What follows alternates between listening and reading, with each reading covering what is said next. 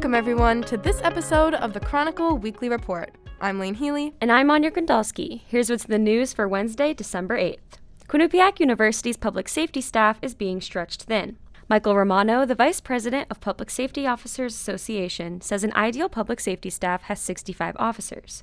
Quinnipiac is trying to maintain safety and well being on three separate campuses, with a meager 38 officers. Digital news editor Chatwan Mongkol has the story. Quinnipiac University is planning to offer COVID 19 booster shots on campus this January. They will not be mandatory, but Senior Medical Advisor for COVID 19, Dr. David Hill, recommends it. He says it could provide protection against the newly emerged Omicron variant, though information is still being studied. The Student Government Association voted on December 1st to ask administration to remove the Legend of the Bobcat from all online and physical university affiliated locations. After SGA consulted with an Indigenous Student Union representative, it was decided that the legend is appropriative of Indigenous culture.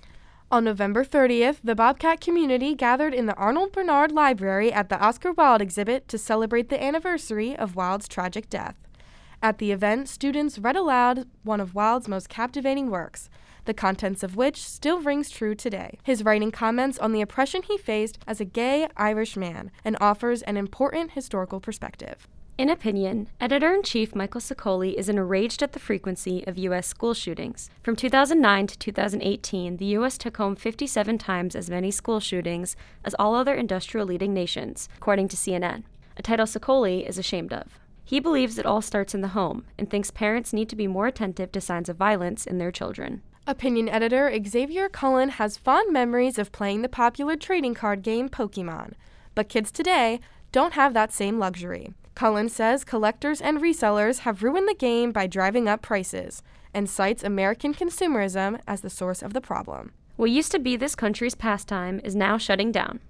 With the MLB's ninth work stoppage in history and its fourth full lockout, Associate sports editor Ethan Hurwitz says this disagreement over the collective bargaining is bad for everyone involved, including the fans. In Arts and Life, the holiday season is finally in full swing, and editor in chief Michael Sicoli says family traditions are more important than ever. In the midst of a far too long pandemic, it can be hard to carry on with festivities as usual. Sicoli urges his readers to never forget the value of a good ritual, as he reminisces on some of his favorites. Ho, ho, ho! It's a Chronicle Christmas! This week, the Chronicle e board shares their favorite holiday movie picks, with recognition for classics like A Year Without a Santa Claus, and some more creative options, like that one SpongeBob SquarePants Christmas episode.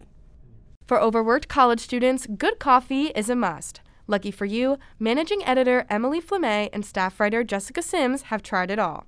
Their weekly tasting tradition of nearby cafes provides everything you need to know to find the perfect roast. In this satirical piece by Associate Arts and Life editor Neha Seenarain, Chief Experience Officer Tom Ellett turns his on campus apartment into a weekly nightclub. Boomer the Bobcat will bounce the event, and students will be denied entry if their accounts have any outstanding balances. His proximity to students and the nightclub will definitely improve the Quinnipiac student experience. Polo G released his deluxe album Hall of Fame 2.0 November 8th, ending the first chapter of his career with a bang. It's already topped the original Hall of Fame album, released only six months earlier. Associate sports editor Cameron Levasseur reviews the 14 songs on the track list. Staff writer Connor Youngberg is reminding people to not take Christmas for granted.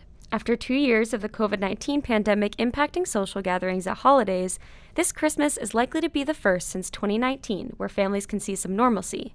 So celebrate to the fullest. The Quinnipiac University Quad lit up with holiday sparkle on December 1st.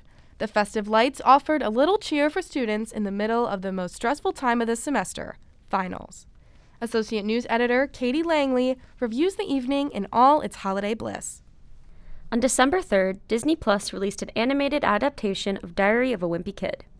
Associate Arts and Life editor Neha Seenarain reviews the 58 minute movie special, comparing and contrasting it to the Wimpy Kid books and 2010 live action film.